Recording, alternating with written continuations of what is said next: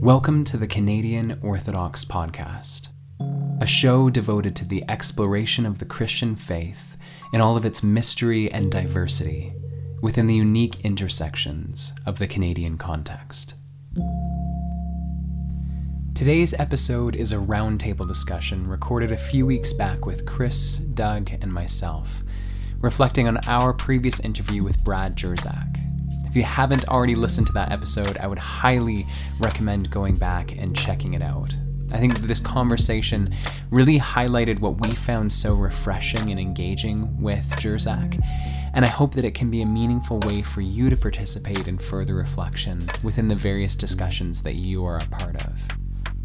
As a note, this will be the only episode that we release for this month, as I'll be taking a little break away from this while my wife and I prepare to pack up our little basement apartment in Black Diamond, Alberta, to move to Vancouver in just a few short weeks.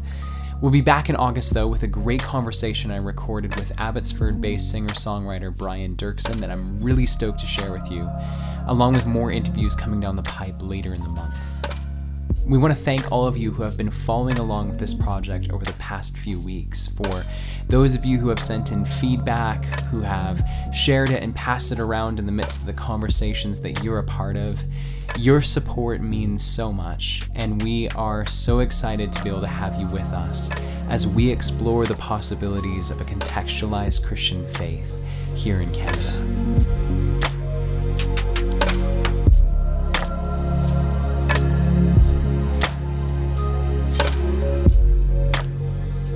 I think something, even just to set this up, a couple things that I really appreciated when we started this conversation with Brad was like, first of all, how much the things that he was speaking about in a certain sense we were we were talking about kind of like high level points that he's written about in several several books that he's he's authored at this point. Um, but the thing that I appreciated was like rather than kind of presenting these high level theological like concepts in terms of abstract, is that there was a lot of a sense of what this means for a grounded, lived out practice of those things, and how much even things like the his process of entering into the Orthodox community came from lived relation as opposed to, you know, a particular argument that was that was accepted and then also from my vantage point, I know uh, Chris had some some different uh, a, a, different experience of this, but how surprisingly orthodox I think he felt to me as I was entering into that conversation, and like so I knew that there was already a strong influence of patristic theology in a lot of the things that he's written, and I was aware that he was a part of an Orthodox community as the place that he worshipped and would consider his affiliation. But from my vantage point, I think like I expected a lot more of the kind of jaded evangelical post deconstruction uh, kind of like way of way of engaging in conversation, and so for him to kind of like fully own the Orthodox tradition and, um, to a large extent, speak from the vantage point of that tradition as something that was fully embraced, I think was just really refreshing to engage with that kind of sincerity and ownership of the tradition that one one is a part of. Um, so I found a lot of the conversation really refreshing as we jump into our uh, reflection on this conversation, um, well, we'll start by opening up um, just with the question of what we found compelling or, or what stood out to you guys um, in the midst of that conversation. Yeah, actually, to just piggyback off what you were saying about Jersak sounding so surprisingly orthodox to you, uh, what I thought was significant was how um, very much not orthodox. He sounded like to me. Um, and that wasn't to say that his words were not or, or, or, the ideas that he was putting out were not orthodox. Actually quite the opposite. The the words and the ideas that he was using were extraordinarily orthodox.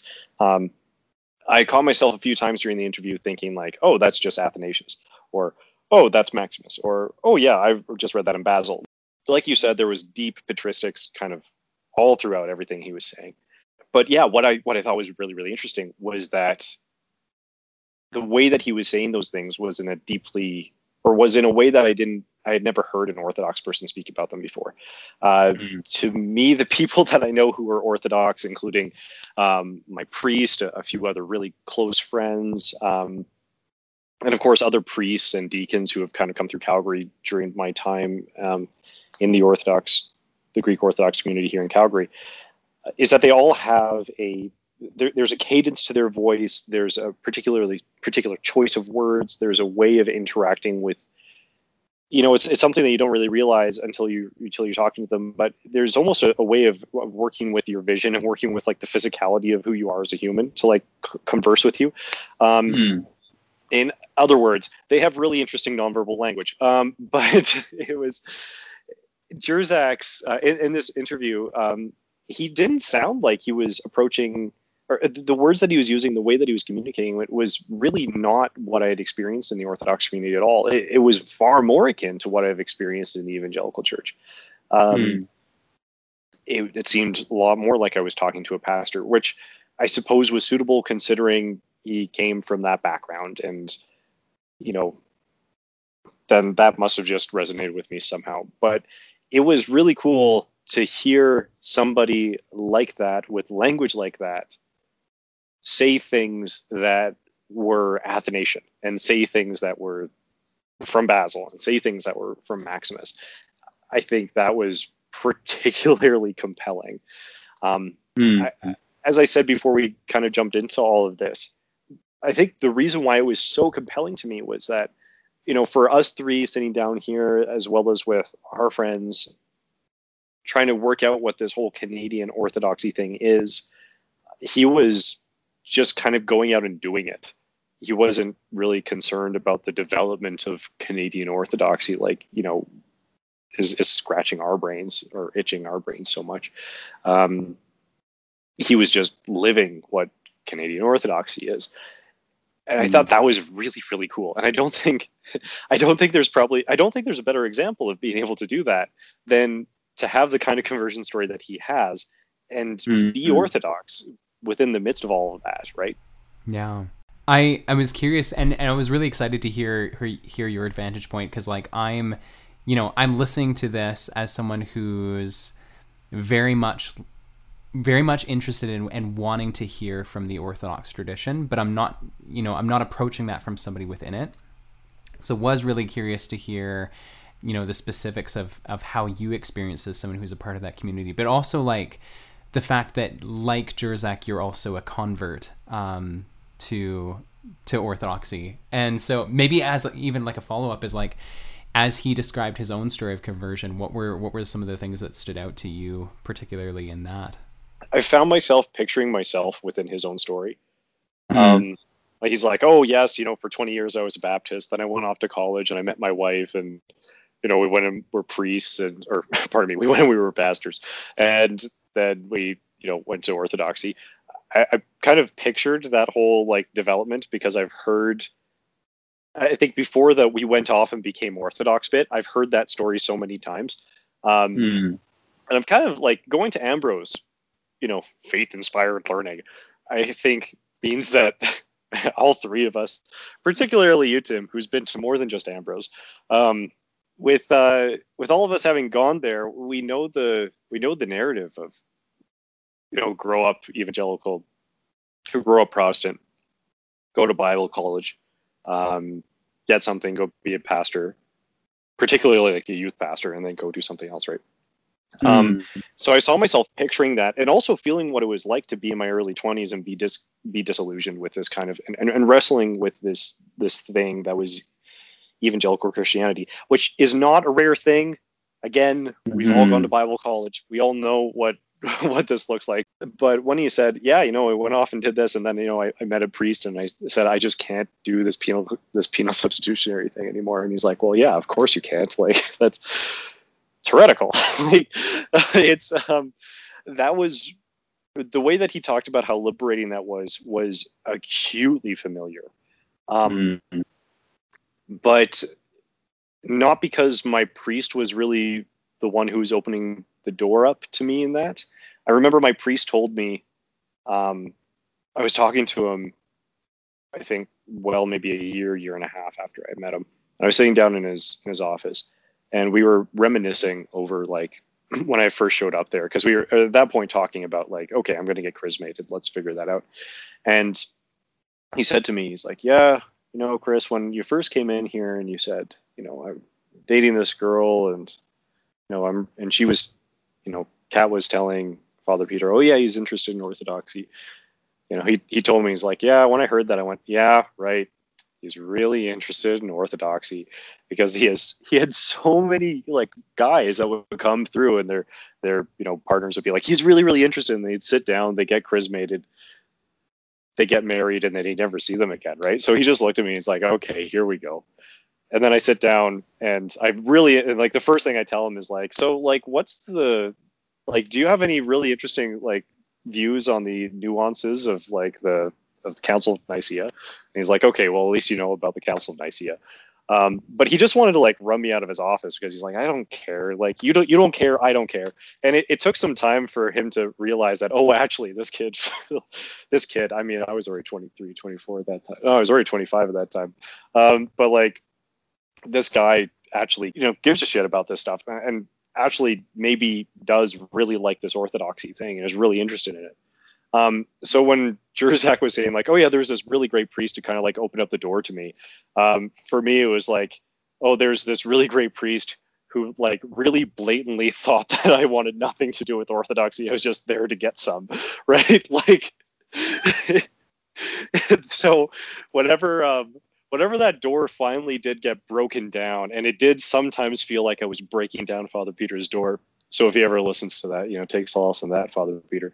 Um, but whenever that door finally did get broken down, and we were sitting and we were talking about, you know, Maximus, and we were sitting and talking about like the real genius that was these Christological controversy thinkers, and and you know what each of the what, what the church councils were doing to each other, and um, and how it was creating this orthodox thing and what really was important and what wasn't important um, that was really liberating because mm-hmm.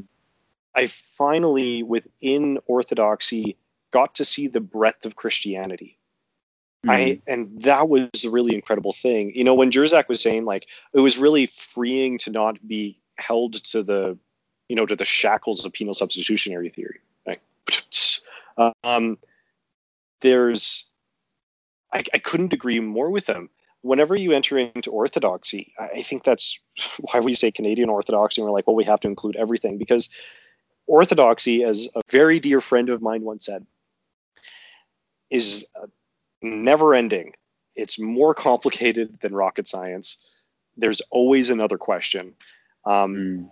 So when Jersak was saying like, yeah, it's really, really freeing, I was like, yeah, that's that's exactly the experience I had. I've never felt more capable of becoming human than mm. when I became Orthodox.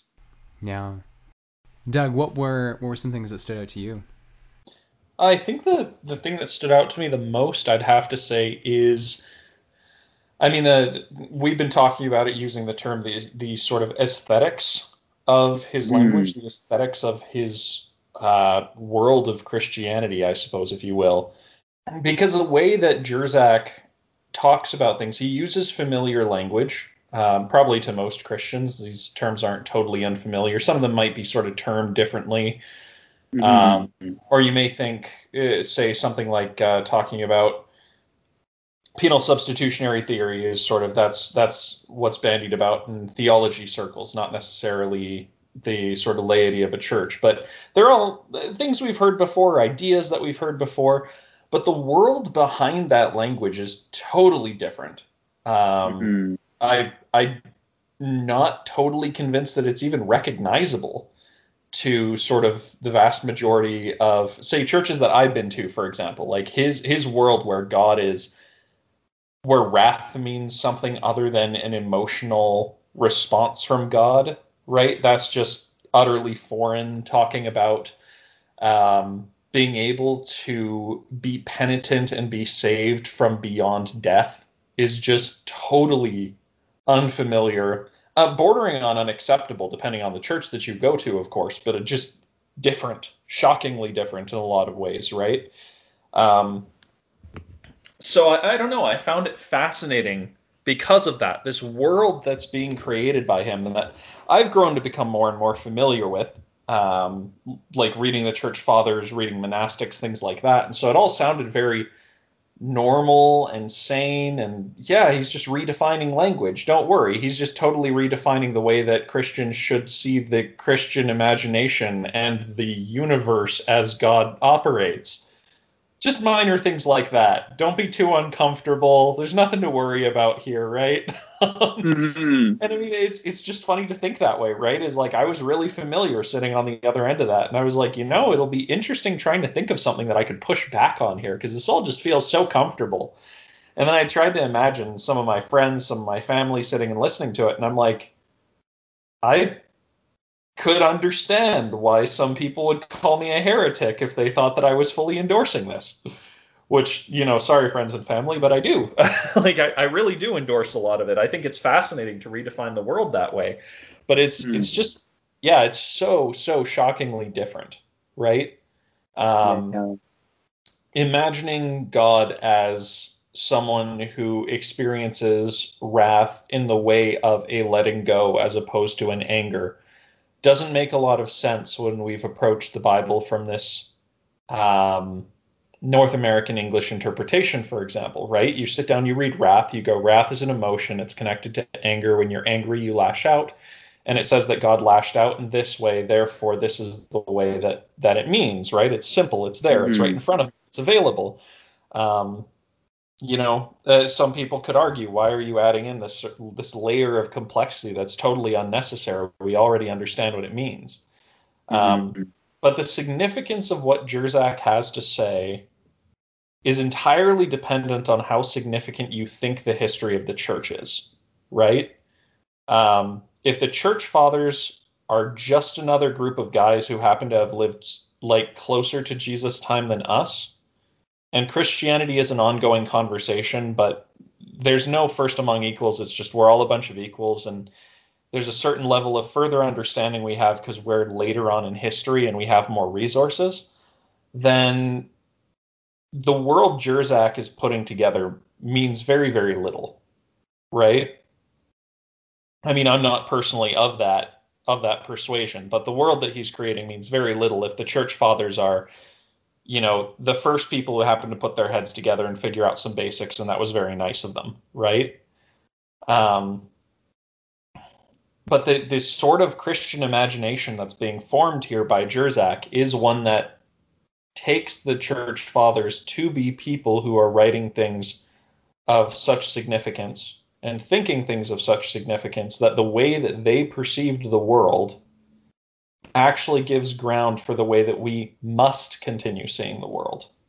Mm. And you see that in his language because again, like like Chris said, he, he talks like an evangelical while describing a totally different universe than the one that we've mm. created with the language that we use, right?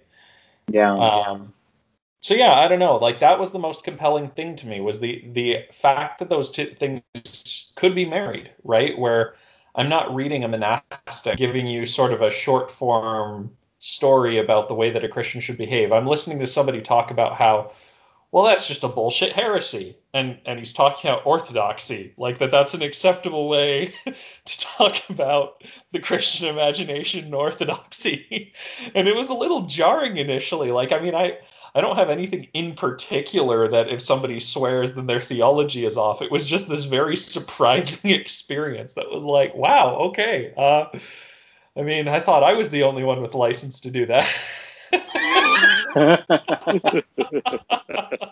it's my thing. He took my thing, guys. I mean, in all fairness, he's probably been doing it 20 years longer, so I'll give him that one. but yeah, I don't know. Like, it, it, it is compelling. It is compelling to think about that uh, mm. we. I think most people that I know, regardless of if they agree or not with Jersak, would say that what he is striving for is still striving for Christianity Mm-hmm. But his world and our description of the world look so radically different. How could they possibly exist, like even in the same hemisphere? And you're yeah. like, well, in all fairness, they didn't start there, so don't worry too much about it. yeah. No, I, I, I feel you, and in a lot of ways, I was reminded, I think, not even just in the conversation, but I think like listening back to it before we recorded this conversation, um, taking some of the maybe we could call them like traditional evangelical tenets like a lot of the things that he um, in the conversation with Jersak that he's quite free to say you know we have permission to let these things go. Like we have permission to let go of these images of a wrathful you know death dealing god or to let go of you know literal literal flames in a lake of fire or to let go of penal substitution. And when I when I think back to participation or not participation as much as you know assent to those things that for you know the three of us it's been a process of a number of years but we're we're quite firmly on the other side of those those kinds of questions. But when I think back to when I used to hold to those things stronger that does feel very much like a foreign world um, and a foreign imagination of the world. Like even as he was describing um, you know, being able to see and perceive the church as a hospital for healing as opposed to a courtroom, that really resonated as a different kind of imagination for how the universe works. Um, because if we're imagining ultimate reality in terms of the metaphors that we described as, you know, the courtroom of heaven and, and thinking about the mechanisms of salvation directed towards that particular end, the way that I felt in that world was fundamentally different than the way that I see and seek to imagine the world today.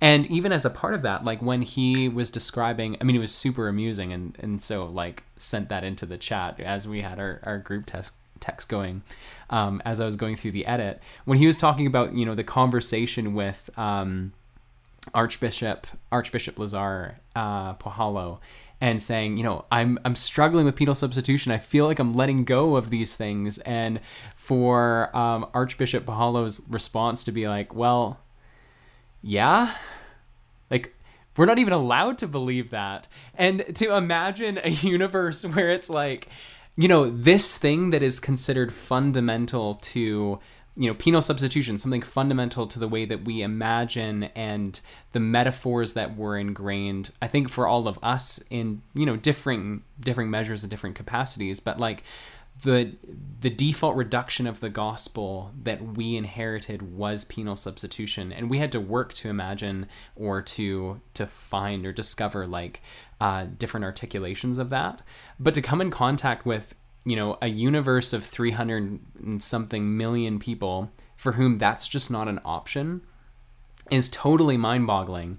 And to imagine the ways that even for these 300 million people to say the word salvation or to talk about being saved or to talk about um, the mercy of God just is to conjure up a completely different imaginative reality and even a cosmology compared to, you know, certainly the world and the universe that I inhabited.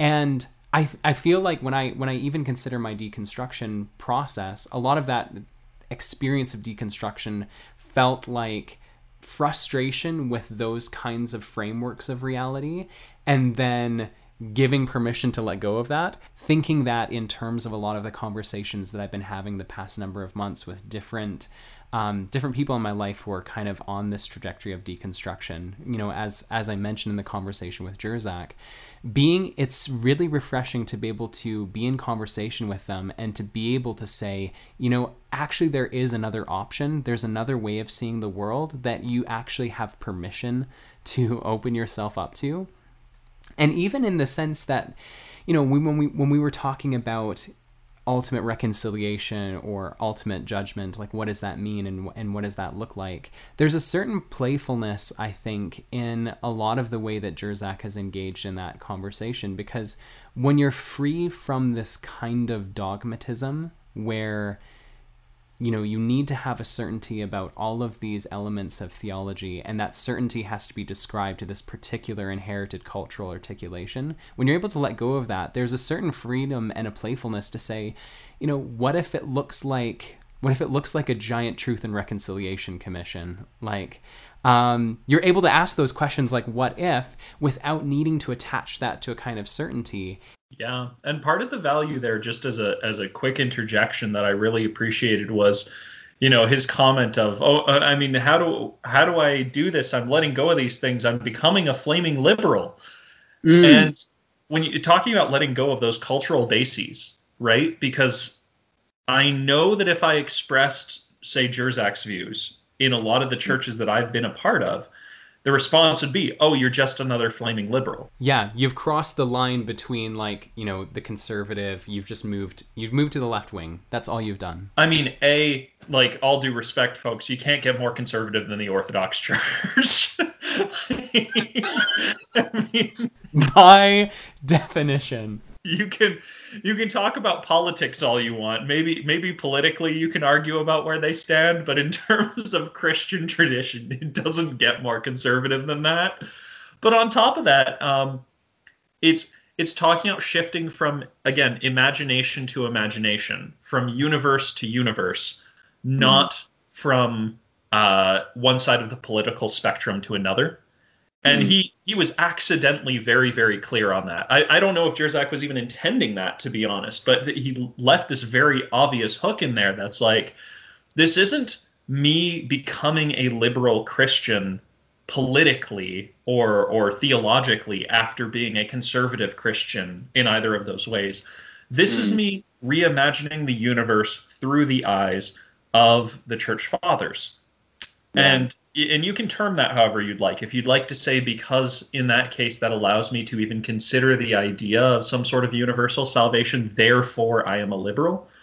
Mm-hmm. Um, you can use that language if it helps you, I suppose. Mm-hmm. But it's not, um, I would argue that it's not technically accurate, right? Because again, this is about a, a, a Christian aesthetic, this is about the universe behind language that's more significant than just whether or not you believe in a literal hell, right? This this is something mm. that moves beyond that. And so yeah. tacking on these sort of political affiliations or or whether or not you're a conservative enough Christian really misses the point. Um, and, and I think he did a really good job of almost accidentally highlighting that, right? That this isn't something that is us all going, well, to be a, you know, an Orthodox Christian, you must be liberal as a Christian, right? Mm-hmm. it's, not what anybody is really digging at. So yeah. I don't know. That that just interested me as well. Yeah. Well, and there's there is so much of a liberation from that binary. Even when we are talking about, you know, available options for how to think about, you know, ultimate reconciliation or or judgment there's this liberation from the the binary between it. It has to be an infernalist vision of an a, a eternal conscious torment, or it has to be hippie Jesus, where everything's like nothing matters, everything's okay, we're all good, and it's it's liberating to not have to be situated within that binary and to know that the world is bigger than that binary. Yeah, I think it's really important to think about when we're talking about Orthodox Christians is that they don't just care about, or we as Orthodox Christians ought not just care about um, the church history that happened from like the death of Christ until the year 600. You know, mm. like I, I think if we were to do that, we'd be making the same mistake that you know every Protestant church has made um, for the past hundred years. Yes, I know friends and family will not be happy with this, but jokes on them. I don't have many Protestant friends and family left. So you guys enjoy the kickback on this one, and I'll have fun talking to my atheist friends. Um, it's. I'll be right back. Actually, I got something that I'm gonna have to bring up, and I got to quote it right from the book. Chris is just gonna he's gonna have it out at our expense whenever possible. we signed up for this you guys want to hear the Orthodox perspective? Have I got a perspective for you? There's this really great line that I got to find. It's really important as Orthodox Christians that we don't just think about the first 600 years of Christian history because there's more to Christian history than just the first 600 years. Mm. Um, and, and Orthodox Christians like Jersak um, hold kind of in balance that tension of you know, knowing their Athanasius and kind of the discussion of the cosmic Christianity, um, knowing their Basil and that every and, and how to treat other human beings, knowing their Maximus and having read the 400 chapters on love, which is astoundingly good, by the way. Everybody, I think, should probably read those. Um, but with all of that and all of the grace and mercy that's combined with that, they we also know and hold in extraordinarily high regard um, Saint John Climacus and with the ladder of divine ascent and this you know this writing that i don't know have you guys ever seen the the iconography for the ladder of divine ascent mm-hmm yeah yeah, yeah. um i don't know maybe we should put that in the description of this one but we'll throw that into the show notes so people know what uh, chris is talking about so we also hold that to be i think my priest said that said to me once the ladder of divine ascent is his favorite bit of iconography. He says it's the most beautiful bit of iconography. Um, Maximus even says during his 400 chapters of love um, that it's like, or no, pardon me, Basil says um, in his on social justice that uh, for a rich person not to be helping somebody is like they they've left on a really long journey and they've been traveling to this amazing place and they get within touching distance of the door and decide that they're going to stop at the inn just in front of the build, just in front of the city, and they wait their entire lives there. Um, and Saint John Climacus says, all who enter upon the good fight, which is hard and close, but also easy, must realize that they must leap into the fire, if they really expect the celestial fire to dwell in them. But let everyone examine himself, and so let him eat the bread of it with its bitter herbs, and let them drink the cup of it with its tears, lest his service lead to his own judgment. My very favorite line If everyone who has been baptized has not been saved, I shall be silent about what follows. And it's this really, that last sentence is really interesting because it means that if every baptized person is not saved, so the same can be said about monks, and not all who have made the vows are real monks and will be saved but mm-hmm. I prefer to pass over this matter in silence. So mm-hmm. there's still this question of like, what does salvation even mean? Mm-hmm. What is goodness? How do we work with that? And there's still this really real recognition within that Orthodox thought that, like, we don't know how to think beyond there being some kind of retribution.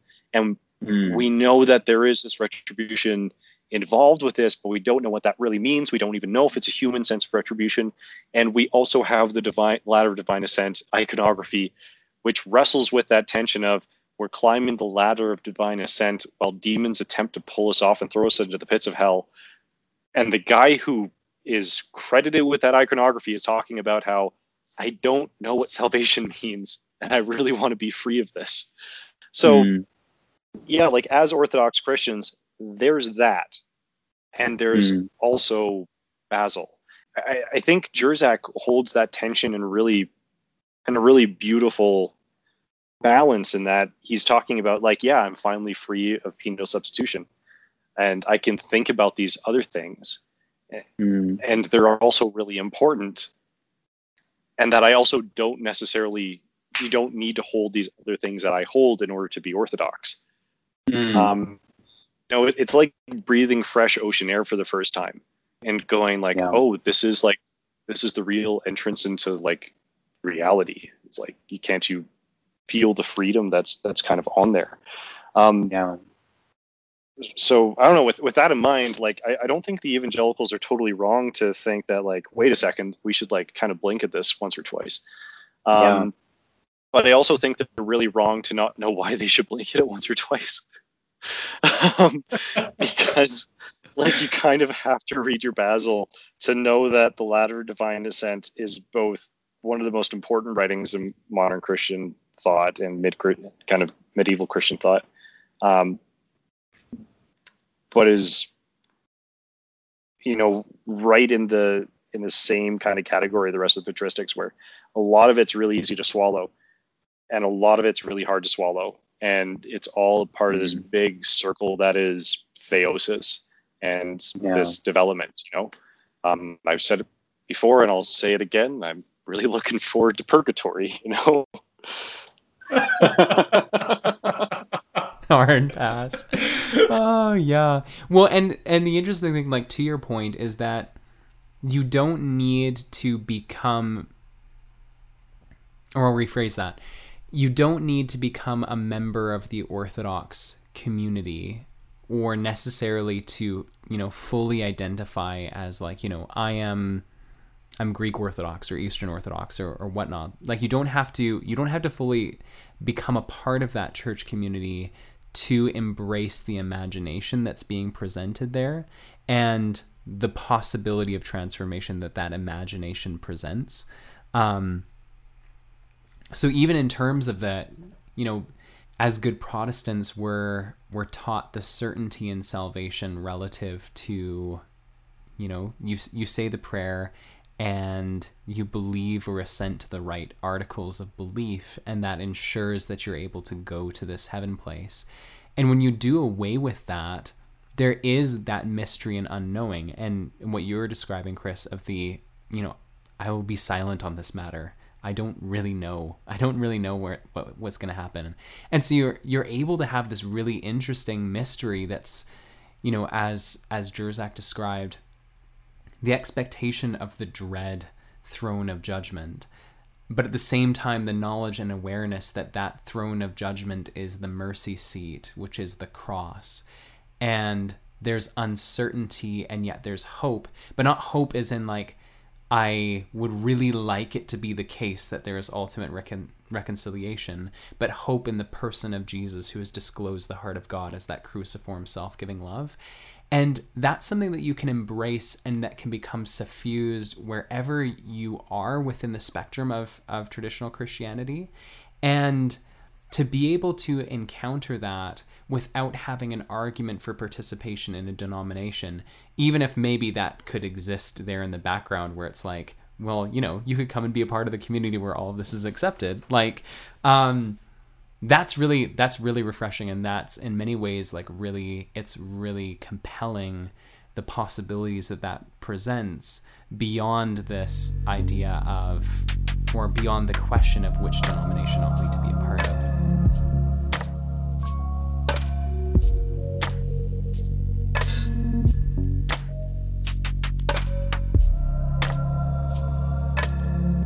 The other the other significant thing that I would mention is that uh, if you think about the history of what's been going on in in the Protestant Church, for example, uh, uh, probably most people will recognize uh, the just the the book N.T. Wright's "Surprised by Hope," mm-hmm. and that's a relatively recent book. I can't remember when it came out, but relatively recent, last decade, if I recall, at the very least. 2007, by the way. 2007. Okay. Well, you know, I tried. you take the Christian imagination and you realize that there's very, very little that we can say about eternity with certainty or salvation with certainty. Well, all of a sudden, your gaze shifts from solely focusing on eternity, right? The narrative that we have of don't worry, we'll all be saved, we're all going to heaven. Mm-hmm. And it shifts to the significance of reality now. Now, the mm-hmm. Orthodox Church, for example, has had that in mind for the entirety of their existence. We, as as the Protestants, and this is in no way to undermine Protestantism, but we as Protestants rediscovered the significance of this and had this preached at every single pulpit in 2008 maybe after every pastor had sat down and, and been recommended or had read nt wright's surprised by hope where he clarifies our eternal destination is not heaven. There is a significance to this world. It will be regenerated. And I mean, there's a certain point where you have to pause and ask yourself, how many times do we have to rediscover Christian history through a modern lens uh, simply because we refuse to read an ancient text or because we refuse to view the Christian imagination as it has been viewed before? Again, not an indictment per se, but it, it's interesting to think about the fact that this is something that was known and freely available, um, but had to become a best selling book in my tradition in order for people to re-acknowledge it. Mm. Uh, it's just an interesting thought, right? This this reforming of Christian imagination isn't unheard of. It's an ongoing process, but it's an ongoing process that we seem to need to repeat over and over again, uh, depending on how willing we are to interact with ancient voices, right? Mhm. Depending on how willing we are to listen to people like, say, Jersak or um, or those who are kind of digging into this historical perspective. Yeah. So, just sort of a, a tangible example, I guess, that sprung to mind for me.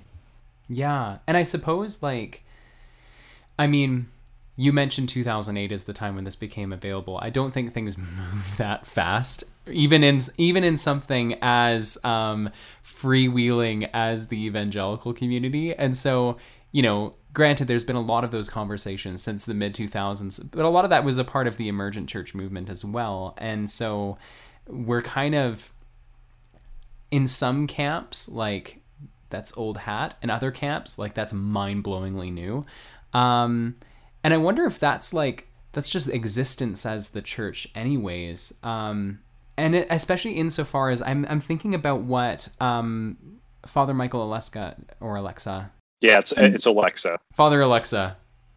Chris actually has the book on hand. So I'm thinking about some of his writings, and when he described orthodoxy in terms of that process of recontextualization as opposed to a particular historic iteration, if that is true, then it makes sense that there is this, if not necessity, um, at the very least, a very fortunate possibility for new voices to emerge in different historic contexts and intersections to revisit the things that have been spoken about and defined previously within the history of our tradition and do that in a way that provides new language granted where that is going to intersect with our current experience culture questions and the frameworks that that is going to disrupt. And so on the one hand like you could you could hear something like or you could read N.T. Wright's um, Surprised by Hope, or you could read um, Jersak's A More Christ-like God. And on the one hand, you could say, well, why don't I just look at the footnotes and go back to the person who first presented these ideas? So I'm going to go back to, you know, in Wright's case, I'm going to go back to the writings of Second Temple area with era within Judaism and use that as a new lens to revisit the scriptures themselves or or and and look at the way that that's reflected through or refracted through the church fathers. And you know in Jersak you could read the footnotes and say you know this is Athanasian this is this is Nazianzus. Let's let's just go back and read that. And at the same time you could make that statement but I think and this is maybe to Chris's point earlier about you know Jersak doing the thing that we're already talking about and and concerning ourselves with and asking questions about which is that Canadian orthodoxy which is the active recontextualization which requires us to find new language and new descriptions of what it would mean to embody these things that have already been a part of our our history and the articulations of the Christian tradition. Yep. Yeah. Oh yeah. I, I would agree with that just because I mean just you need to form your own universe as well, right? We can align ourselves with the with the universe of language behind the ancient Christian tradition. But um, if we can't find any new words for it, then we have no words for I don't know, as, as a Canadian, for example, for stumbling upon an unmarked burial ground. Mm. We don't have words for that in the ancient church tradition, right? But in Canadian culture and Canadian experience as a church, we do. And we need Yeah. words for it. We need people who will address it. We need people who will talk about it. And so we do have to rediscover and we do have to rediscuss and find things in our own language and our own words and have our own Christian imagination here as well. Absolutely. Yeah. We need we need to be able to have language for a post-colonial world and a capacity to be able to think about the gospel in terms of a critique of that colonialism. Yeah, it's it's really interesting that we're bringing up Father Father Oleksa. Um, well, it's not really interesting. I think we talked about in the intro episode how we were essentially just espousing everything that Oleksa was already saying. So here we are back at Father Oleksa. Um, but he says in his preamble or his his um, his preface to his book Orthodox Alaska, which oh my goodness, everybody should go out and read, um, especially if you're a missionary. Ho hum. Um, that there is much history in this volume. However, it focuses its focus is not the past but the future. Its primary purpose is to remind the church that her mission extends beyond human concerns and issues, beyond politics, economics, and even beyond religion, as a subject it's popularly understood.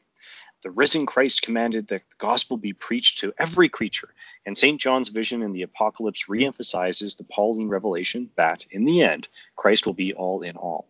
The visible, created word possesses an eternal spiritual value without which Christianity can no longer be considered Catholic, complete, or whole. Mm. Um, but that's also like that paragraph is also happening in within the contextualization that he's speaking really obviously about the Alaskan Orthodox as being um, a voice which has a lot to offer the rest of Christianity, and not just he's not just saying it has a lot to offer the rest of Christianity.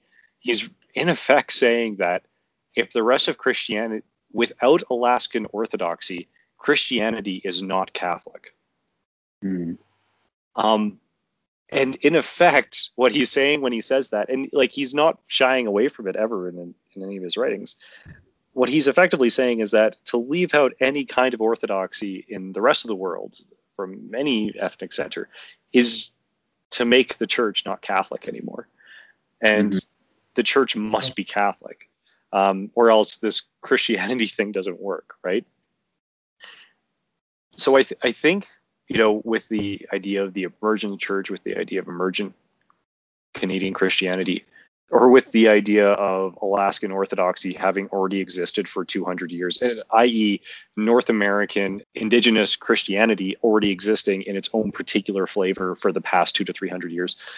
May be what we're kind of seeing from what Jersak was saying is, is and from what Jersak was living is that like we're probably really late to the boat here, fellows, and you know we're we're, we're probably really late to the party that this thing has probably already been, has already been developing for two to three hundred years, and maybe we just represent the evangelicals who are, you know, maybe the shouting's been loud enough, or or maybe evangelicals have, have changed enough that we can start, you know, to to tune into that FM band and and actually start to recognize the completeness that these things offer to our faith, right?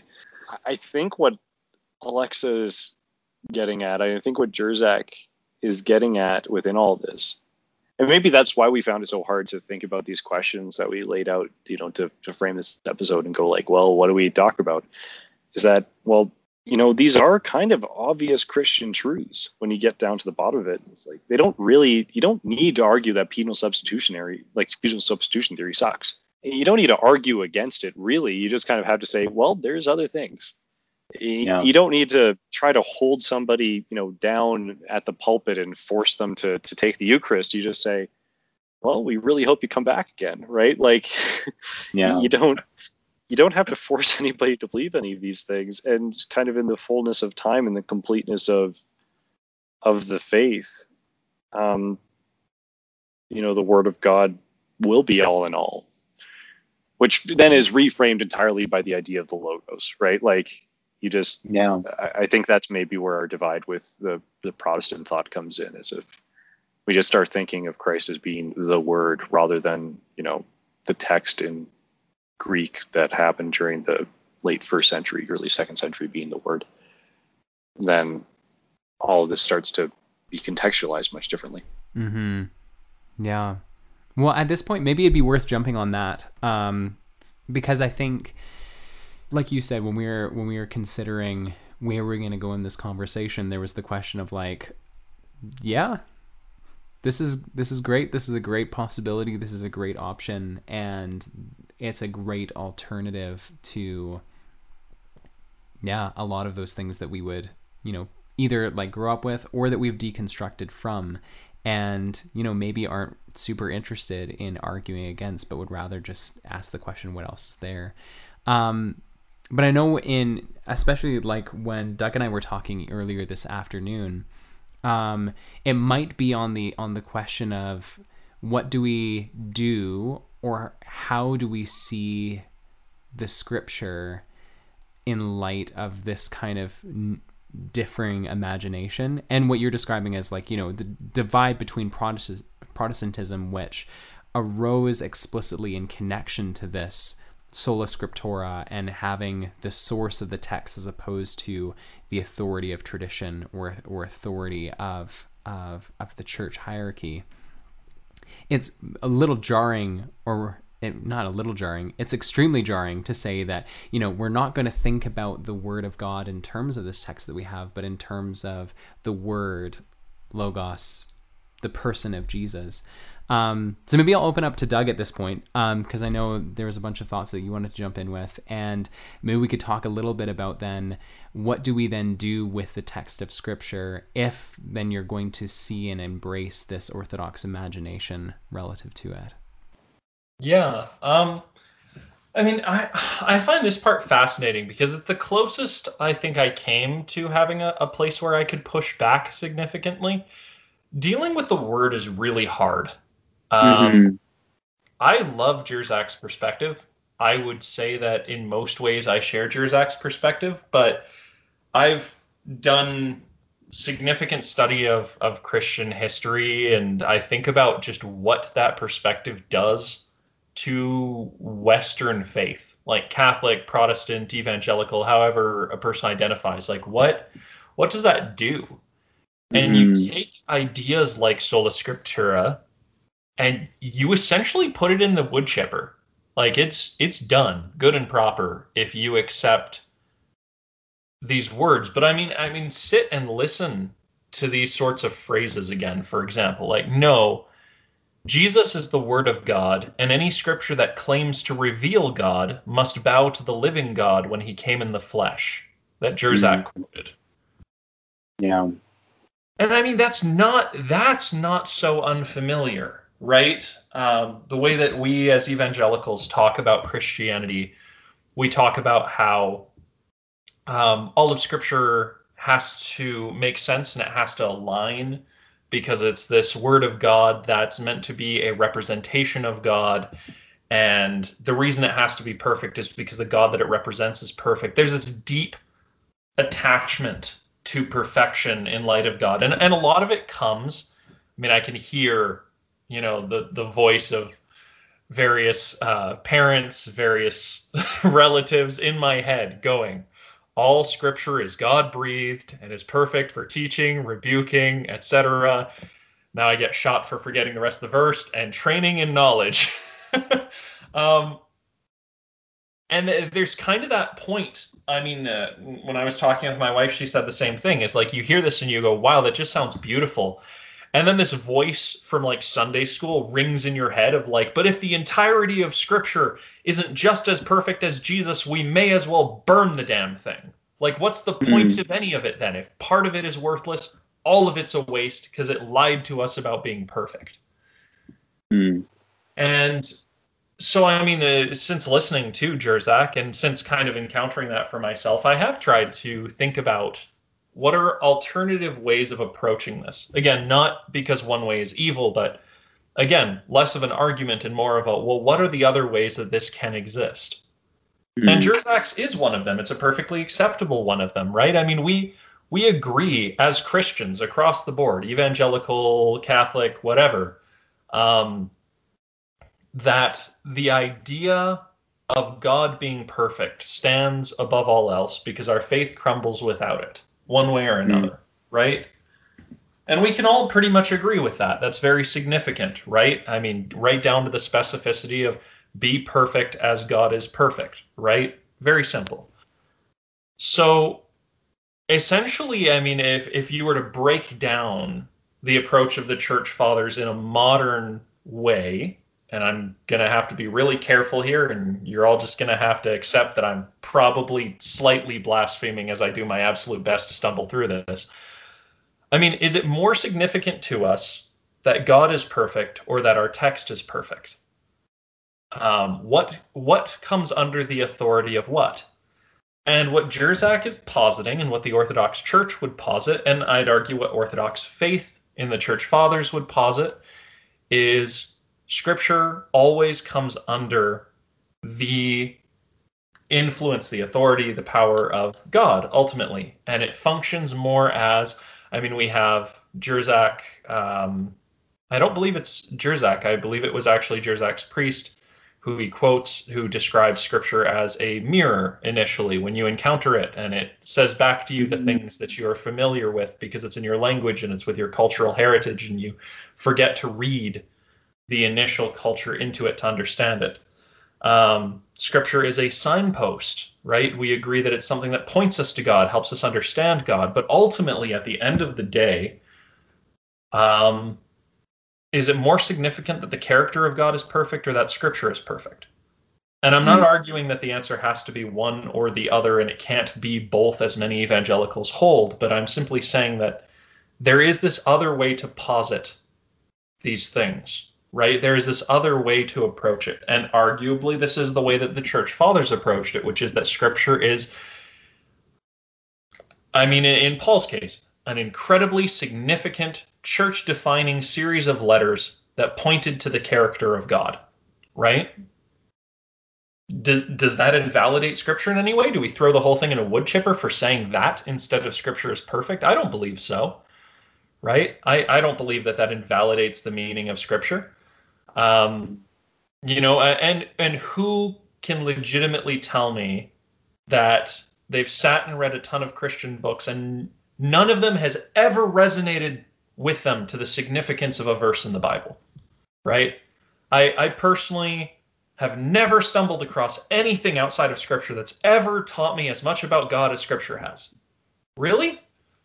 Um, I mean, when I sit down and read Leviticus and I understand that I should not sleep with my wife's uncle's parrot, I don't personally go, wow, this has unveiled things for me that Basil never could have just the the depth of this verse really blows me away in a way that like the church fathers or the monastics or uh, C.S. Lewis just couldn't compare. Couldn't compare. I understand just this depth of life. And of course, you know, you'll have angry people inevitably right now loading their shotguns saying the point is the entirety of scripture and all its context. I agree. Mm-hmm. And this is why any Orthodox person would tell you that the message of Scripture is perfect. They would have no problem saying that to you. I don't believe, personally. Again, I mean, maybe Chris can correct me if I'm wrong, but I, I don't see any Orthodox Christian saying, no, the message of Scripture is all a waste. You're correct. Wood chipper the thing. It's it's it's a waste of time, right? Come on, they've got more books than we do. They're they're pretty pretty strongly convinced in the significance of the Bible. Um, but there's this this certain level of um, I, I think the best word that I can think of is gentleness. There's an acknowledgement mm. of the human nature intrinsic to the Bible, where at no point do they believe that people were possessed and their hand just started moving and saying Christian things as God forced his will upon these people. But that just as we claim that the reason why humans are allowed to sin is because of God's understanding and, and love of our autonomy and entire beings, so too he would love the autonomy and entire beings of the people who put pen to paper to try to describe this holiness that they've encountered right mm-hmm. and again i mean this is just this is a different way of imagining it i have no doubt that some people listening to this are like that's just a heresy okay fair enough but at the mm-hmm. very least think about how beautiful that idea is and ask yourself that if god is truth and goodness and beauty and all of these things would god write off the significance of that idea as well, right?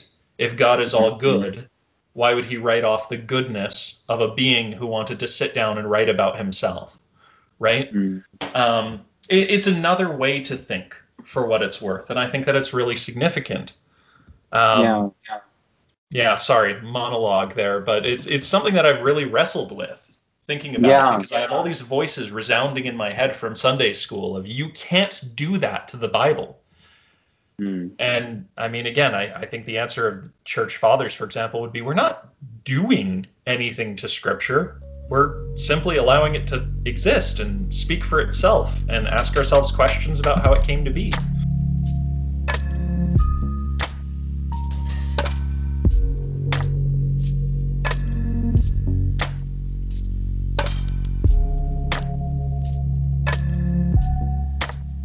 Well, and I think here there's the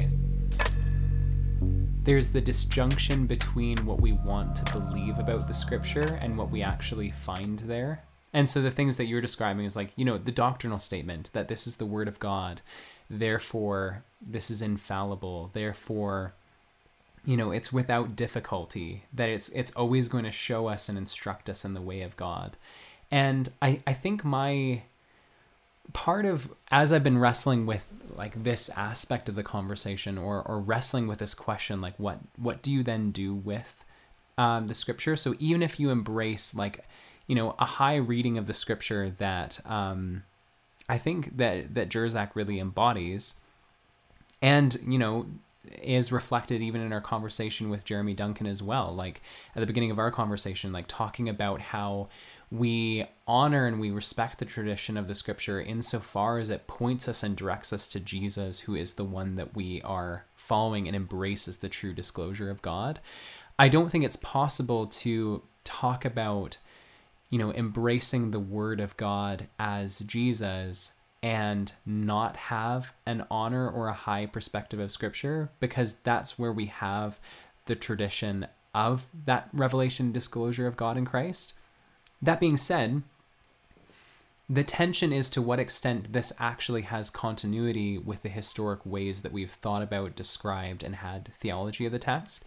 And, you know, even continuity not just with the tradition of the people of God in terms of Christianity, but also in terms of continuity with the history of Judaism as well. And so, even as like a comparison, I've been rereading Abraham Heschel's uh, God in Search of Man, his uh, one of his works on the philosophy of Judaism, which is fantastic. Highly recommend it. It's been a tremendously influential book for me. Um, but as he's discussing Revelation, as he's discussing Scripture, one of the things that he says is the Bible is an answer to the supreme question: What does God demand of us? What does God require of us? And it's easy, I think, to take that statement and then to run with it or to take that kind of expression of belief and run with it. I mean, you could even quote the psalmist in Psalm 19 saying like, you know, the word of God is perfect or the the law of God is perfect, restoring the soul, the like ordinance of God, like and his law and his instruction like they're sweeter than honey to my lips, like they revive the soul. All of these all these things that really do sound great to talk about. Um and what I guess we would want to expect from something that is or claims to be the revelation or or the disclosure of God, and at times, you know, the record of God's word to us. Certainly within Judaism, when you look at the prophetic tradition, that's held to be the revelation and communication from God, if not in the literalist direct sense that we might be familiar with in an evangelical or Protestant context, still in some meaningful sense being disclosed from God.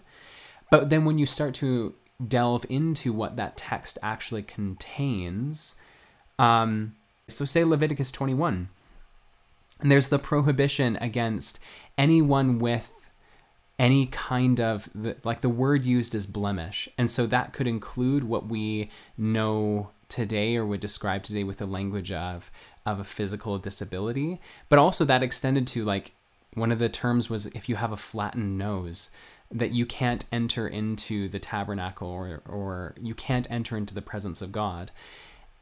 That is a communication of the will of God in pretty unquestioning terms. Like, this is the instruction given relative to who may or may not enter into that manifestation of God's presence.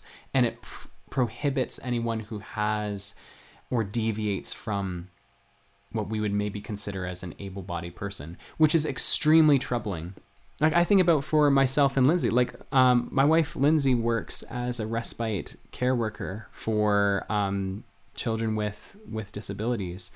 It's extremely troubling to consider a, a portrayal of God wherein a deviation from being able-bodied is grounds for exclusion from His presence, and even if you have the like an enjoined qualification that um, you know when Jesus comes there or in whatever sense heaven is a thing like um, you know, God provides a way for them to enter into his presence through healing them. But like that communicates that there needs to be a fundamental change of their bodies in order to be acceptable in the presence of God.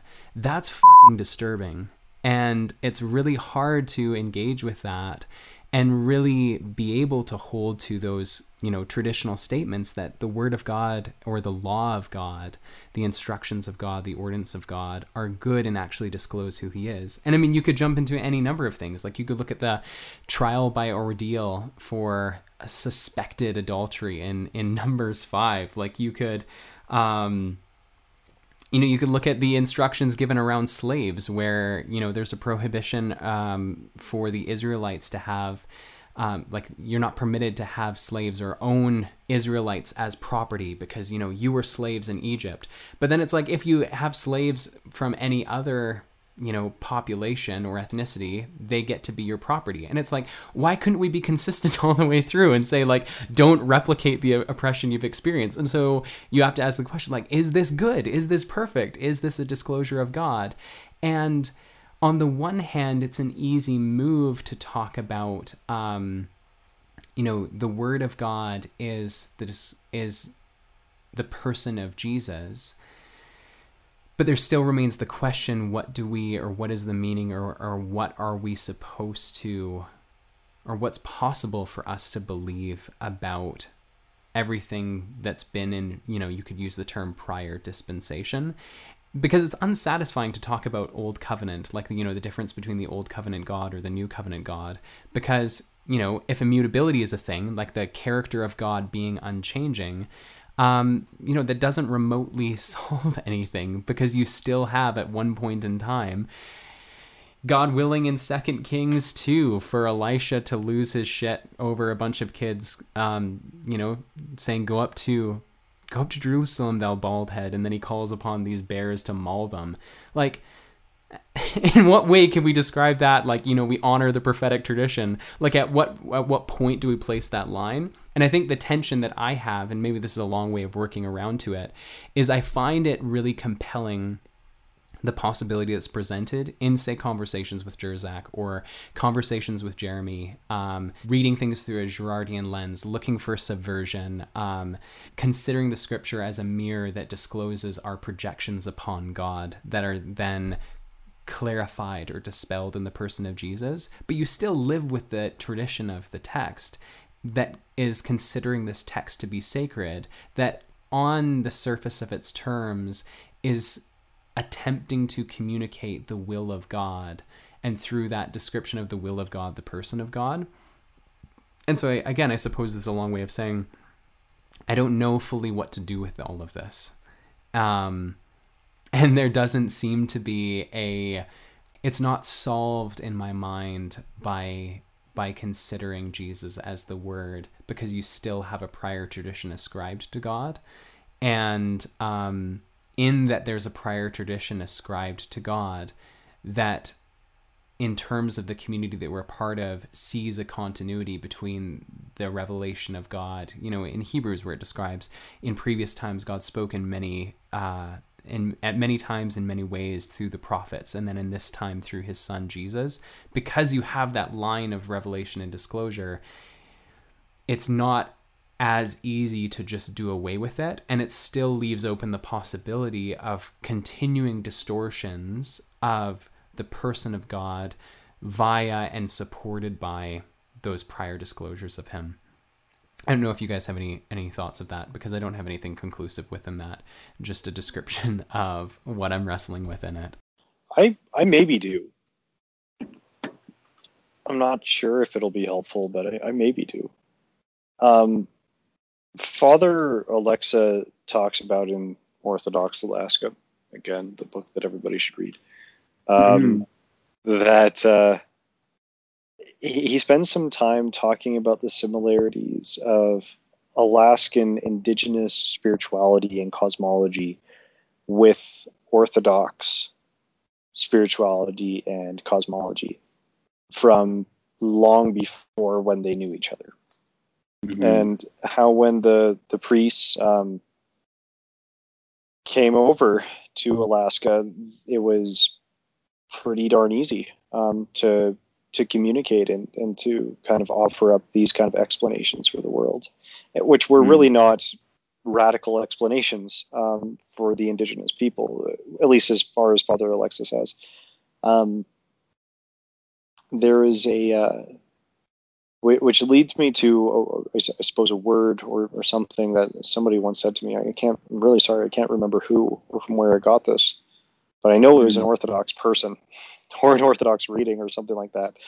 Um, they said that Orthodox missions is about going somewhere and that Christianity is the completion of their cultural understanding.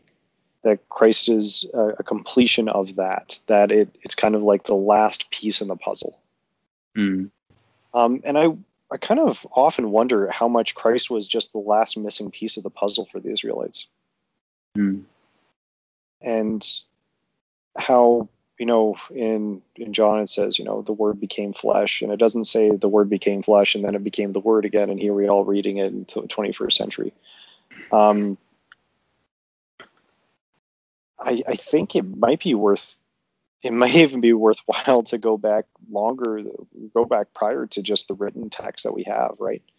I, I think maybe what makes us biased towards these things in a lot of ways is that the text is there and we can read it. Um, and all you have to do is go learn some Hebrew, and Bob's your uncle. Um, whereas the different traditions that may have stemmed from there, or different, you know, human people, which certainly encounter the spirituality and the cosmology that we're discussing, because you know Mm. it's spirituality and cosmology, and these aren't things that are, you know, secluded to the hypothalamus. Like they they exist within reality and especially if you're a christian then these spiritual elements are indeed the physical elements and there's no taking them apart. Which means what do you do about those if, if we're to think of all the other human cultures in the world who were alive that whatever that there must have been some kind of means to which they were also they also encountered the the divine and Mhm. also en- encountered that kind of general revelation um, and with that being said you know those cultures you know quite a few of them just didn't have any written text at all right like Mm. blackfoot has a, has text now like blackfoot was a language that did that wasn't written down until really recently and it's only linguists who've come up with how to write it. Um, Mm. so it's also written in terms that only linguists can understand which by the way is also a really really young discipline. Um, Mhm. or irish doesn't get a written script until st patrick comes. Um, or at least at least it doesn't get a written script that we can easily access right? Like the written script that or the kinds of scripts that the celtic languages had were so different from every other script that we have in the world that whenever asked whenever like ascii was being coded to get these different languages to be able to type them the space bar was a massive problem for this ancient irish language or this ancient celtic language so Mm. I think maybe we have a little bit of bias towards towards like the Hebrew text in that Mm. like yeah there is this really this really important really obvious line of revelation great Mm. um, but that doesn't mean that Christ was any less significant for anybody else historically Mm. and I think to also you know to take that as a two-way street that maybe also kind of diminishes the importance of the Israelites without diminishing them, right? They're just as Mhm. important as everybody else. And everybody else is just Yeah. as important to them. Therefore, the Gentiles can be Christian. Um, Yeah.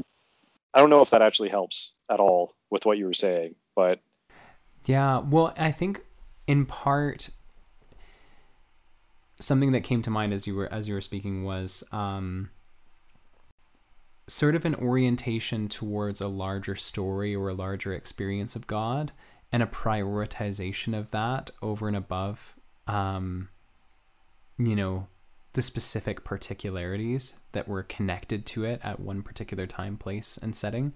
Um, I don't know if that's a hundred percent what you were what you were going for directing towards, but um, because I think about so even so you know prior to this conversation um, because i was reading heschel this afternoon then I, I and the section of the book he was dealing with revelation dealing with scripture. So i marked down a couple quotes. And there's even one um, well i guess i'll just read i'll just i'll, I'll read part of the paragraph. Um, so he says the bible shows the way of god with man and the way of man with god it contains both the complaint of God against the wicked and the shriek of the smitten man demanding justice of God. And there dwells also in its pages reminders of man's incredible callousness and obstinacy, of his immense capacity to bring about his doom, as well as the assurance that beyond all evil is the compassion of God. He who seeks an answer to the most pressing question, what is living, will find an answer in the Bible. Man's destiny is to be a partner rather than a master. There is a task, a law, and a way. The task is redemption, the law to do justice, to love mercy, and the way is the secret of being human and holy. When we are gasping with despair, when the wisdom of science and the splendor of the arts fails to save us from fear and the sense of futility, the Bible offers us the only hope History is a circuitous way for the steps of the Messiah. And what's interesting to me is where Heschel then will go and draw upon the tradition of Scripture to point to it are ways that I think then, or at times, they're ways that I, I find I find difference with or find problematic in a lot of the ways that I've already described. So you talk about the law of God as perfect or the disclosure of God as as pure, and then you go into the particularities of that revelatory tradition, and there is that sense of disjunction. But I think in what you're describing in in saying that there's a relativization of cultural particularity, not insofar as to obliviate differences, but in order to say then we have to see the cosmic mystery of Christ as a completion to all of our narratives of grasping God, as opposed to, you know, simply a rejoinder to this particular text tradition. And maybe in that way, there is something of the way forward, even if it doesn't mitigate the question of then, you know, what fully do I do with the particularities of this inherited text tradition? There is potentially a capacity to search out and seek this experience of the divine that's bigger than the words that we've ascribed, and also a capacity and a possibility of reconciliation in history this again extends beyond the location of those particular text particularities or specificities. And in a way, that's potentially a, uh, a pathway towards hope and an embracing or a capacity to embrace the way of a God who is ultimately compassion or whose ultimate answer is compassion and mercy without needing to be bound to the particularities of that tradition that we've been ascribed. Maybe doesn't mitigate the tension, but maybe um, provides at least a practice forward. It's not a bad place to end if we wanted to end it there, hey? well, maybe um, we let's let's end with the. I want to discuss a little bit um, the last question that we that we asked of uh, Jersak relative to hope, and I had I had a, a note to discuss the um, or explore further some of the things that he was describing relative to embracing ultimate reconciliation as an act of repentance as opposed to rebellion against, you know, in quotes, the evangelical system. But I think we can pass over that. That can be a part of a different conversation. And we'll, yeah, we'll end sitting on on hope for a little bit. Um, so maybe to set that up, um, in the conversation with Jersak, and and I mean the question that we're going to ask all of our guests is like, what gives you hope when you consider the future of the church in in Canada? And Jersak's initial uh, response was, well, you know, there's not a lot that gives me hope. Um, and then he rejoined that saying that um, where he has been finding hope, you know, outside of that initial, you know, cynicism, and I think a cynicism and maybe better a pessimism that we've all shared in. What are your thoughts on his ending statements on on hearing finding hope in hearing from the margins and and finding our orientation in the gospel of liberation as a compelling way forward in contrast to you know maybe the pseudo safety of deconstruction. Um i think what i actually previously said about uh, about jesus being the completion of of, of each of those uh, of each of those narratives um about the logos really being the completion of all, of all those things. Um, hearing from people in the margins gives me a, lot of hope as well. I'm really glad that he said that. Um, if I heard somebody who was a Protestant in Canada and had converted to Orthodoxy and was living in southern BC not say something about the marginalized people in society, I think I'd be worried. Um, mind you, when he did say it, I was overwhelmingly happy. I, I think everything that's happened this past week, um, in light of everything that's come to come to knowledge in this past week in, in the media, um, with uh, the residential school in Kamloops, I think that's maybe the greatest point of, of, of any hope within within Canada in, in general, um, is that there's this kind of within Canadian culture, there's this giant pushback against against this kind of against this marginalization. It's really great to know that it's, it's kind of not beyond the scope of what he's thinking. It's, is maybe the the second part of it is that if it, it's really great that he's also said that he doesn't see a lot to be hopeful for. Um, mm-hmm which I think is just so fitting of Canadian culture right now. Like the way that we all talk to each other about like what hope do we have for the future? It's like, well, there's this government in Alberta that just tried to stop everybody from learning about the residential schools, even though the TRC happened five years ago. Well, there are these racist groups appearing all over the country. Well, there are these fascists south of the border. Well, there is this. Well, there's that. You know, one of our most major political parties doesn't accept climate change. Um, and not to mention the other the other party is horribly corrupt and sending all of our money to a bunch of you know nepotistic um, or just you know sending a bunch bunch of money to all these separate charities which just happens to be nepotism that none of us find out about until much later. Um, or these wild like 18th century and 19th century you know preferences for eastern canada versus western canada or um, yeah. I mean, heck, even the Anglophone, Anglophone Francophone thing is still happening. So it's like, yeah, as Canadians, we kind of all look each, each other in the eye and go, well, what hope is there really? Um, like, I think far right conservatives feel the same way as far left liberals and like well we're all kind of screwed here and we all really don't know what to do about it but we think that our way might be the right way um, but we're not sure um, so I think him saying, "Well, I don't see much hope for the Canadian church," is like, "Ah, no, fair. You are Canadian. Like that's kind of the right answer." Um, so I, I just I appreciated everything he said. Yeah, there's not a lot of hope, but yeah, if there was going to be any hope, it's that it's that the TRC did happen, and we're actually starting to pay attention to it. Um, mm so not to pass the buck off on all the zoomers but i think he feels the same way the rest of us do and going like wow we all royally fucked this one up. And it's probably going to take a few generations of people who are way smarter and less us than we are to be able to mm. fix it. Yeah i mean for me where i looked was really different. I mean i mean i i would echo chris's sentiments as well but where i looked I guess, um, particularly because I saw that weird juxtaposition between the way that he spoke and the things that he was speaking about, which again was just striking. Um, mm. I I was really thinking like Tim. Tim commonly brings up the the aesthetics of faith, and so that was what was kind of rolling around in my head.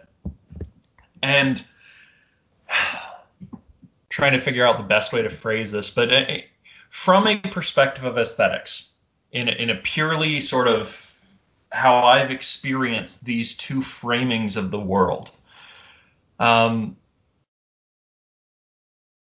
I've largely been, again, like I've been in Baptist churches, I've been in alliance churches, I've been in a lot of sort of forms of of evangelical churches, and across multiple countries, uh, across two continents. I mean, I've I've seen a decent amount there of the way that evangelicals cope with the narrative and framing of the world that they have. And again, if this isn't a, an evangelical listening's experience, fair enough. This is just mine. But um, it's not uncommon to see cynicism uh, and to see sort of a self deprecation in order to cope with the difficulties of life in light of the way that we frame existence. Um, jokes about us like coming along and finally being the one church to get it right. And we all kind of laugh and we all know that that's not true but we're not really sure what is. So we make a crack about how catholics are heretics and we all move on. Um, and that's that's kind of the way that we deal with our reality because some of the narratives that we have about eternal damnation some of the narratives that we have about the bible being this sola scriptura thing that we cling to and we really need to fight anybody who tells us that there are some things that don't quite seem to line up in it with between books maybe or between authorial intent or things like that and that's just not acceptable to us. So the way that we cope with it a lot of the time is through humor through self-deprecation and eventually through sort of an extreme form usually of breaking it down right? Mm. in order to try to understand as best we can. And often what I've seen is that ends in a state of hopelessness. I know it did for me, and I know other people who that happened to them as well. Um, because at the end of the day, the narrative is basically a certain level of we're losing ground. Uh, there are people who are inevitably going to hell. We have atheist friends that we really, really want to save, and we just can't. They're just going to burn in the fires of hell forever, and that's really sad. And um, we need more say in the world. We don't have enough power, and all of these things that really are not orthodox, I would argue. Um, but what exploring from the other perspective, what exploring this gospel of liberation various other perspectives provides to me is a tangible way to move forward with the conversation that doesn't end up in an assumption of futility, where the only way that anything's really going to be solved is Jesus coming back and us resolving it. Um, we may disagree on certain points. We may be angry about the fact that we're kind of shifted around. We may dislike what political party talking with certain people is affiliated with, which really shouldn't be the point. But at least we're grappling with real love, real people, um, real encounters with those who we are constantly reminded that God also cares for, as opposed to just coping through some form of self deprecation, right? Where it's kind of like, yeah, we're the church we're not perfect, but we're the best God's got, right?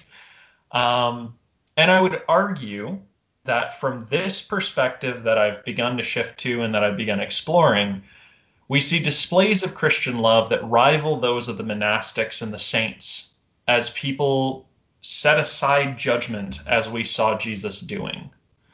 Um, so, one example of this, for example, that really stuck with me is I had a professor that taught me over the course of my degree. They were part of an Anglican church. And this Anglican church had established a residential school, and they were seeking some form of reconciliation uh, to apologize for having participated in that. Mm. Upon asking the elders what the church could do, the response was that they could come and sit silently while this indigenous group shared their experience, their perspectives on life, um, their understanding of God, etc and this this professor actually was one of the church members who agreed to do this and has been going and listening for months, not speaking, not interjecting, just sitting and listening. Um, which, ironically, again, is something that you'll see a lot in the monastics, where they're known for sitting and listening for three hours before opening their mouths and saying anything. And so I don't know. Some Christians may wonder what the point of doing something like that is, but personally, I see this patience and genuine care and love that Jesus talks about and demonstrates in Scripture, and that's where I see hope. I suppose it's it's not that we need to go back to the monastic era to then find hope. It's that we need to embody the things that are beautiful, moving stories that we see in Scripture right? Mm. And it's not like the evangelical church is somehow exempt from that, that there's nothing beautiful coming out of it. That's not at all what I'm saying. I mean, you have stories of missionaries who go and sacrifice their lives for the sake of trying to reach people who would never hear the gospel otherwise. You have stories of people um, giving up years and years and years of their lives or totally displacing themselves to go care for people elsewhere, the sacrifices they make financially or, or with time where they are with their church, for example but there's a beauty that we're not engaging with, right? There is a beauty that we're not engaging with. And when the paradigm shifts, when the world gets a little bit bigger, and when uncertainty has a little bit of a bigger place, not because it invalidates our faith, but because it's okay to be uncertain, um, I think there's a greater space for some of these ideas because one of the greatest distinctions to me between the word as scripture and the word as Jesus is I would be a little bit embarrassed.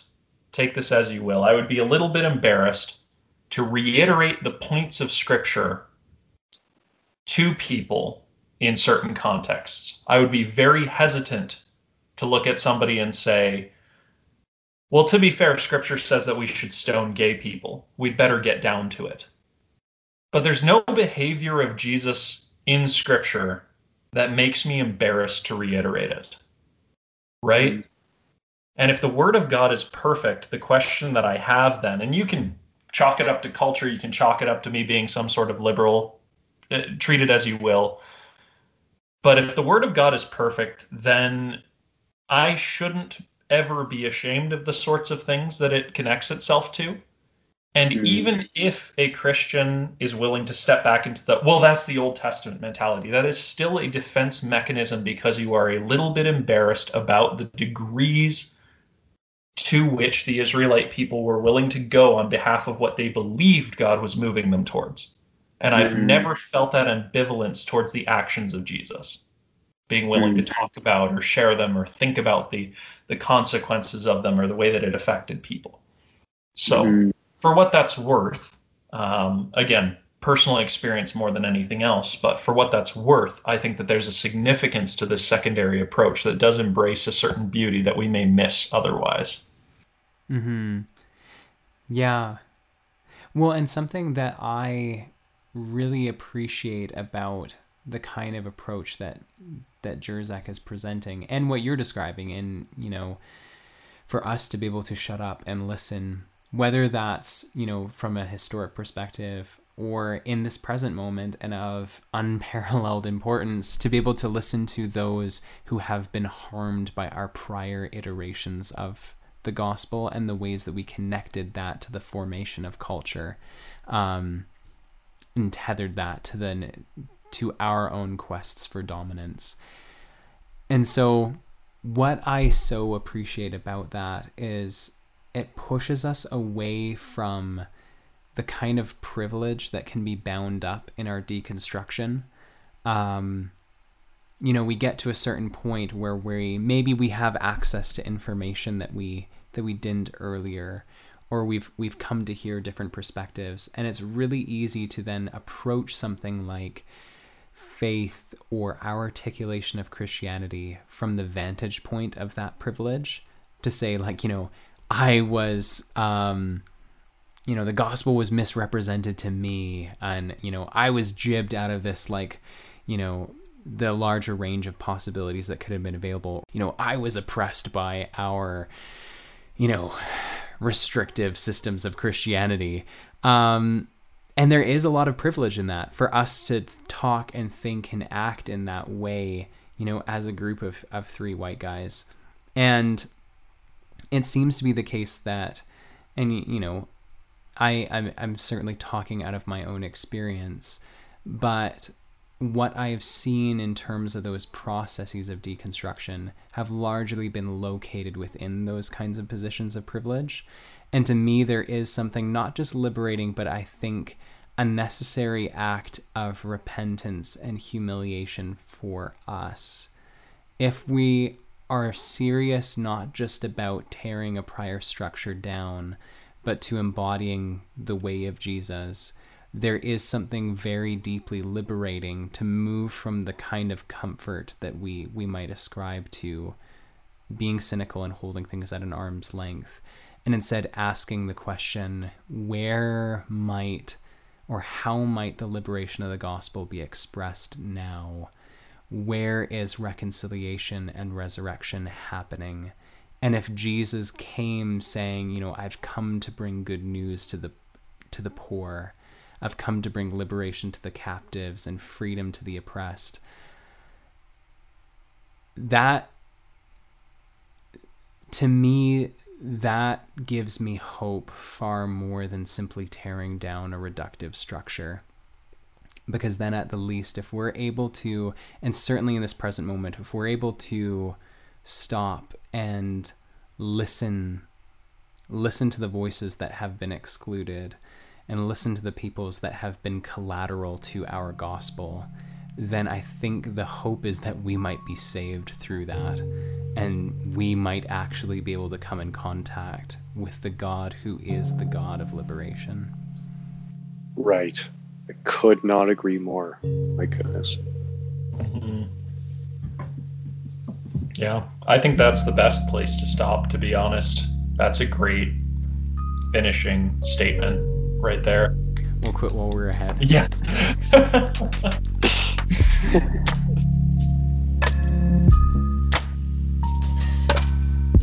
Thanks for joining us in this episode of the Canadian Orthodox. This episode was recorded and produced by myself, Tim Harder, in Treaty 7 territory, the ancestral and traditional territory of the Blackfoot Confederacy, the Kainai, Piikani, and Siksika, as well as the Tsuut'ina First Nation and Stoney Nakoda First Nation. We recognize the land as an act of reconciliation and gratitude to those on whose territory we reside. If you connected with this conversation and would like to stay up to date with future episodes, please subscribe to this feed wherever you get your podcasts. New episodes drop every other Monday. You can help us to promote the show by leaving a review and sharing on social media, and you can also connect with me on Instagram at I am Timotheos. If you'd like to help support this project financially, you can do so by going to patreon.com forward slash Tim Harder. This is a passion project run on the side of my real job, so your support not only helps to cover the monthly production expenses, but also helps to free up time for me to create more content and to expand the reach of the show. We want to thank you again for joining us and participating in this conversation. We'll talk soon. Peace.